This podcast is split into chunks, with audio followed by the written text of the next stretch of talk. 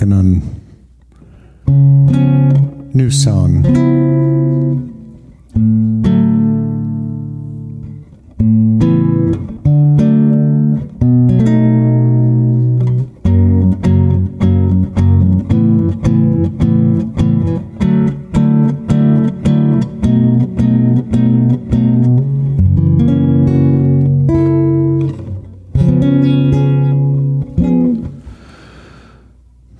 Ready to sing it for you, but I, you will be the first to hear it.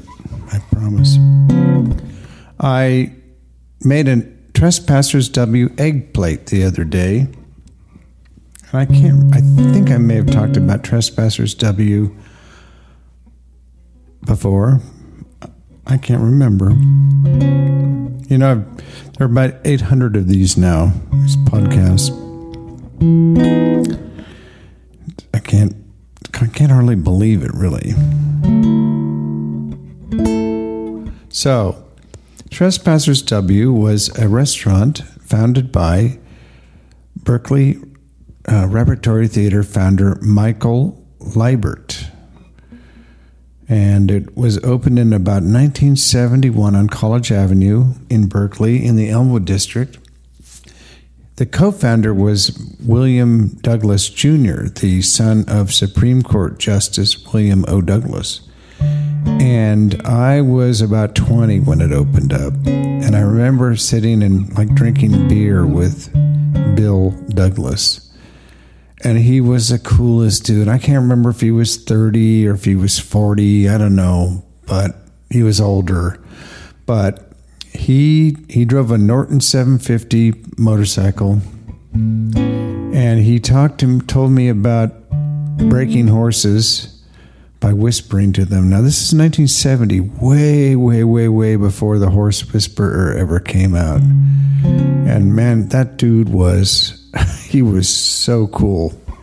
You know, when you're when you're that age, you you have heroes. He was absolutely one.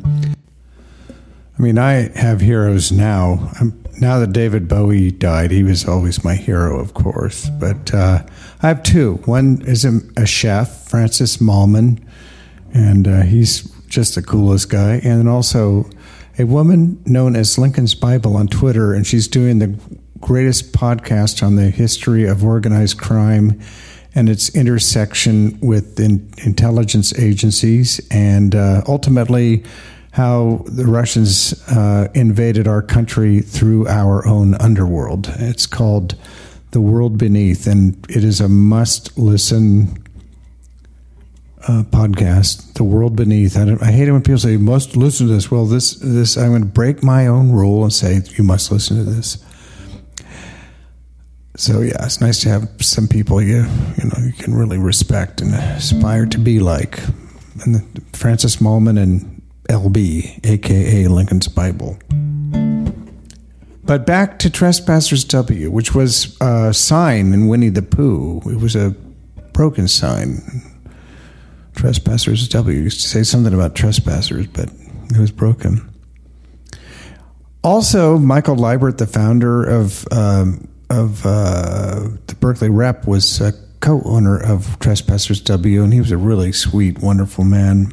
Also, they had a plate called the egg plate, and it was a hard boiled egg. It was a, um, a couple pieces of little baguette, a, a chunk of cheese, and a slice of dill pickle. And man, it was a dollar fifty, and it was just wonderful. I mean, if you're sitting there, you know, going through pitchers of beer in the afternoon, and you know, all of a sudden you think you need a little something to fill up your tummy a little bit. The egg plate was perfect, you know.